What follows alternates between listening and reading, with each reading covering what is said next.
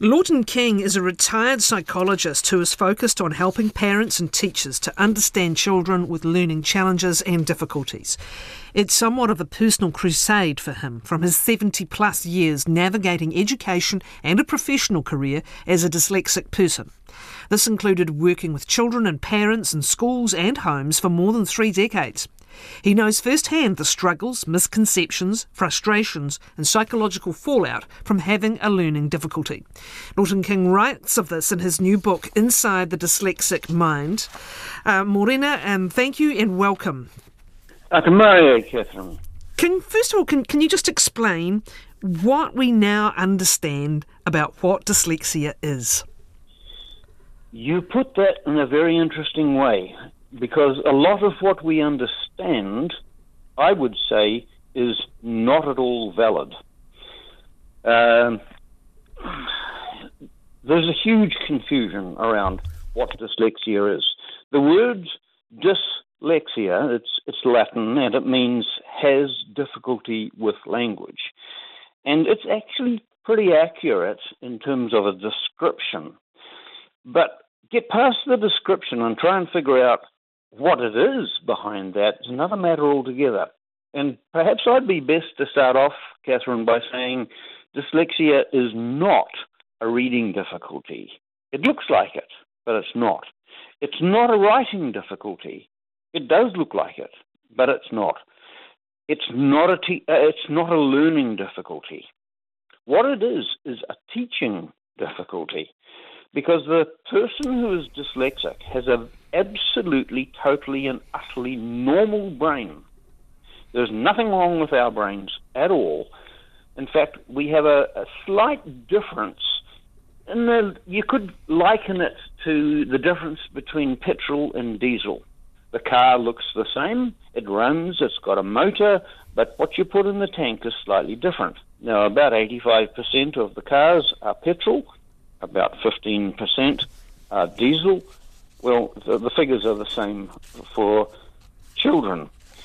Those who are, neurotypical, are people who process language as their thinking tool. Now, our schools are the home of language. Reading, writing, talking, listening, thinking in language, asking questions, answering questions. Our schools are a total language place. Fine if you are a language processor. But the dyslexic person has less ability to think in language, but does most of their processing, their thinking, if we can put it that way, in a pictorial form. We use our imagination. It's an image-based operation, and although the two operations, language and picture thinking, commonly go together, the person who is dyslexic has their prime function in the image-based thinking and to a much lesser degree in the language functioning. Hence, we don't do well at school. Which is why I made that double reference, once to difficulty and the other to challenge. Yes, because yes. The challenge is the way a child is taught, the challenge is the way our school systems and many of our systems are set up, and the lack of adaptability that they present. That's absolutely true. There's a reason for that, and the reason is the people who do well in school are the people who do language well, and they go into being the controlling forces in society. They become the lawyers, they become the government people, they become the people who dominate society because they read and write and talk and listen, and they do it well. Those who don't have strengths in this area tend to become the also-rans. We are the inventors, we are the problem solvers, but we don't have the voice. You can have a wonderful idea sitting in your head in pictorial form, but if you're not a language person, it's very, very difficult to communicate that. The series of this impact is detailed in your book and in your own personal life, and I know far too many people either have a dreadful self-image as a result of everyone else's problem, if you like, and that this can be very serious, and it can lead to, well, I think you're upfront about contemplating suicide as a youngster because of feeling a sense of failure, and I know that you've worked with many, many young people in that same space. So this is so important. But what I want to tap into, if you would, Laughton, in the time that we have, is what you've learned and therefore what you teach in this book. What is the key to doing things differently and better? You did it by workarounds. You got 3 degrees and you did it by very tiring and complex workarounds. What are better ways of doing things? Well, I need to be straight with you here, Catherine. It is not my job, in terms of the way I see things, to answer all the questions and teach teachers how to teach dyslexic kids. My job is to be the go-between between the dyslexic and the non-dyslexic world, to clarify the style that dyslexic people use. We cannot create programs, we cannot be effective teachers to an audience, to a group that we don't understand. And most of the research that is being done on dyslexia is not being done on the children who fail. It's being done on children who succeed in school. And the question that is asked is, how do these children learn? How do normal children learn? Okay, we learn to understand that and we apply it to the ones who are failing. Bad thinking. Got you. Bad problem solving. My real concern is not so much that for a start, but my real concern is for the parents and the teachers who are listening to this conversation to help them understand the child that is sitting at their breakfast table this morning so that they can moderate their own interactions with the child in such a manner as it doesn't undermine the child's self-concept. Shall we begin at the beginning then with indicators of pictorial thinking and other, gosh, all the words are negative. I thought evidence, clues, they all sound negative.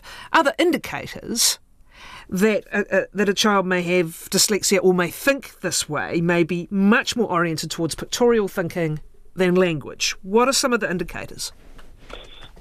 Interesting question, good question, and I will answer it backwards, in that you get indicators that the child is not understanding language at a very young age. Commonly, parents will have a doctor check the child's hearing. He doesn't seem to understand. He doesn't seem to hear us when we talk to him. Now, Catherine, I'm going to give you a very quick exercise to quickly make you a dyslexic person. It won't last long. If I say the word tennis racket, the language part of your brain picks that up, understands it, and passes it on to the pictorial side, which comes up with a picture. Do you get a picture of a tennis racket when I say that word? I do. You do? Good. Okay, now for those in the audience who may be wondering what I mean, I'm going to say another word. This time it's teddy bear. And instantly you get a picture of a teddy bear in your head, yes? Correct. Good. Okay, now we bring in a slight complication. I'm going to say a word, and the word is perhaps. What's the picture? A thought bubble. There is no picture. The picture is the word. Right. There is no... Well, you're lucky you understand this, and retrospectively, you have learnt to get a picture of the word, but for the 6-year-old child, the word perhaps has no picture. Therefore, it has no meaning. It's a void. It's just a void. And straight away, I can feel myself back, and fortunate as I am, having a moment where I didn't know the answer to something, and straight away my blood pressure got up, and I felt a bit panicky about it. I should have an answer. I should have an answer. So just for a moment, I've put myself in the situation of that happening over and over and over and over again. Right. And for me as a child, that was happening 100, 200 times a day. School becomes a nightmare. I have no idea what's going on around me. The teacher is talking. All the other kids seem to know what to do. And I'm left there thinking, I have no idea what's happening here. I go and say to the teacher, I don't know what to do. You weren't listening, were you? I could see you were miles away. Well, she was right, but she didn't know why. I was miles away trying to figure out what the word perhaps meant. By the time I got to the point of saying, no, I can't work that one out, I looked up and the rest of the class had gone to lunch. Now, that sense of failure, that sense of not being good enough is overpowering. And, as you pointed out before, self-concept is the first thing that goes down the tubes. But let's go back to my little exercise. So, first of all, yes, you understand what it's like to get a picture in your head, and the word creates a picture. Good. Now I create another word, perhaps, or spontaneous, or environment. No picture for any of them. But the most common instruction ever given to a child by an adult has two simple words. Now, I'm going to say these words, and you tell me what the picture is. And the words are, hurry up. Well, again, I see two words, but there's no visual picture, Laughton. So I'm hearing what you're saying. A language person might see the words. Yes. A visual person doesn't see the words, and there's no vision for it. Yes, right. That's right. Yeah. And this is what we say to children all the time. Come on, hurry up, I told you, hurry up. And it's a meaningless word, yes. Yeah. And they, therefore, cannot give the parent, nor themselves, the response that is expected. But it would be so simple to replace that word, hurry up, which incidentally is out of the old English coal mines, the one staffed by children. If we used a different word that created a useful picture, and the suggestion would be, Johnny, go and clean your teeth, run. Ah. Simple as that. It's a visual word. It's an action word. It's a visual word. It's an action word the kid can get his head around. You'll probably bowl a cat and his little sister as he's ripping down the hallway. Hey, but he's getting there knowing this time that he can give mum the cooperation that she so desperately wants. Two observations. One, if you find yourself saying hurry up a lot to a child, you need to stop and think why that's happening. That's one observation, why someone is in that situation. And the second observation is when you give instructions, make them visual, make them able to be visualised. Yes. Now, let me make this a little bit more complex and a little bit more savage. I asked you to think of a tennis racket. You were very cooperative. Now, Catherine, don't think of a stepladder. Too late. Okay, and what's the relevance of our inability to not think of elephants or stepladders or anything else? You weren't trying hard enough. You were distracted. You were not motivated. We blame the child straight off. So, straight off, we blame the child. Right. Okay, now let's just come back to a scenario. The child is 3 years old. In their hand, they have a glass of bright orange juice. They are walking across the brand-spanking new carpet. What do we say commonly? Be careful. You were quick. No, we don't say be careful. We say don't spill your drink. Oh, I've got you. And what we do in saying don't spill your drink is we actually hypnotise the child. We have put a picture in the kid's head of a spilling drink. And that is old-fashioned hypnosis. That's how we train the All Blacks, using hypnosis. It doesn't work so well with some of them, but you know that's beside the point. We still do it. We do it with our children all the time. Don't kick the cat. How many times do I have to tell you? Don't leave your bike in the middle of the drive. Do you know what? It's Laughton, it's what top athletes don't let themselves do for just that reason. They don't say to themselves, don't miss the ball. We say that to them. Don't miss the ball. But that is actually inviting the brain to visualise the very thing you don't want to happen. And in a very visual person, that is even more powerful, right? It's enormously powerful, yes. Now, people know that we shouldn't use negative language, but they don't know why. And that's why I use these illustrations. I had a child referred to me once for attempting suicide 7 times. Oh, God. He was 7 years old. Oh, gosh, Laughton. When I talked to him about his situation, I said, tell me about this. He says, I'm a bad, evil person. I should be dead. Oh, Tell me more. Well, every time my mum or my dad tells me not to do something, I do it straight away. I know I shouldn't. So I'm a bad, evil person. I should be dead. The child was not my client. I very quickly got hold of the parents and asked them about their control systems at home. Oh, yes, you've got sets of rules. Oh, tell me about the sets of rules. Well, never do this. Don't do that. We won't do this. It was all negative. Now, fortunately, they were a very, very astute couple and highly motivated. It took about 20 minutes for them to completely get the idea of how the situation that was dominating their household with this child attempting suicide, how they were inadvertently creating it. Now, that child had been to psychiatrists, to doctors, to all sorts of specialists. He had been in and out of every damn clinic there was. It took 20 minutes to change the whole situation, simply because, fortunately, or if you can say unfortunately, if you like, my life experience means that I understand what's going on with children like that. That's why I want to speak on your radio. That's why I want people to listen to this and think, what am I doing that is helping or sabotaging my child? We talked about the importance then of instructions being able to be visualised, not some of the silly phrases, as you said, hurry up, whatever it means, or any other phrases that are the, cliches that come out of all of our mouths. Be specific and be visual.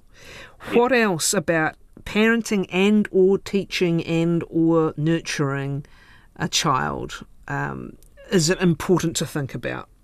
Okay, those examples I've given you so far are just a little bit about the way language works with these children. Now, that's like the tip of the iceberg. And as you know, the iceberg is 99% under the water. And yes, the main impact on a child's self-concept is the way the adults around them talk to the child and the assumptions we make. You're not motivated. You're not trying hard enough. We're blaming the child. You're naughty. You're disobedient. Exactly. And these are the things that actually take hold in the child's head, because they are the symptoms of rejection. Dyslexia goes a heck of a long way further, and it actually impacts everything about reading and writing for a strange reason. Our reading and writing system was invented by the Phoenicians about 4,000 years ago. These Phoenicians were very, very insightful people, and they knew that about 85% of our population are right-handed. The others, poor sods, they're lefties. Now, the Phoenicians also knew that if you take a right-handed person, give them a piece of chalk in their hand, and get them to draw a line, a horizontal line, they will move their right arm across their body, put the chalk on the boards, for instance, and drag the chalk from left to right. So therefore, the line travels in a left to right direction. If you ask a left-hander to do the same thing, they will do exactly the same thing. They will put the chalk in their left hand, they will extend it across their body, put it on the blackboard or whiteboard or whatever, and drag it across their body and out the other side. But now it's traveling from right to left. Now, most people don't actually think about this, but this is the reason why our sentences run from left to right across the page, because as the Phoenicians determined, this is the way the majority of the population work. Not only does a sentence go from left to right, but each word equally goes from left to right. Now, more than that, the letters of the alphabet are prescribed based on a figure of eight lying on its side that is done in a left-to-right direction. If you're a right-hander, try it out. Grab a pencil and draw a figure of eight, and you'll find that your line is coming up through the middle, going down on the right-hand side, and going back up through the middle, down the left-hand side. If a left-hander does that, naturally, normally, They do it the other way around, and the lines cross in the middle, but on a downward stroke. Then start off looking at your figure of eight that you've created on the page in the right-handed manner, going up through the middle, and have a look at how most of the letters of the alphabet can be easily seen to fit in so that they're prescribed in that 4,000-year-old Phoenician-determined direction. What I'm saying is when it comes to reading and writing, the poor little dyslexic kid is like a diesel engine that somebody's filling full of petrol. We are trying to get this kid to work in a manner that is not natural, and he's having to effectively work backwards. He backwards through writing each word, backwards through writing each sentence, backwards through reading each word and each sentence. Do we wonder that these kids get tired, start yawning as soon as they see print? I still have that same physical reaction. I yawn as soon as I see something to read. It's amazing, Lawson. Thank you for your time, and thank you for the book. As you say, we've barely touched on it, but really educative insights for all of us. Thank you very much. Can I say one last thing? And a lot of people might be triggered by this to find out more, but can't afford to buy a $35 book. What I would say is get down to your local library, ask for it. Your library is obliged to buy the book and put it on their shelves. Now, they might have 20 or 30 people turning up. Fine, the library can buy 5 copies. Otherwise, the book is in the bookshops.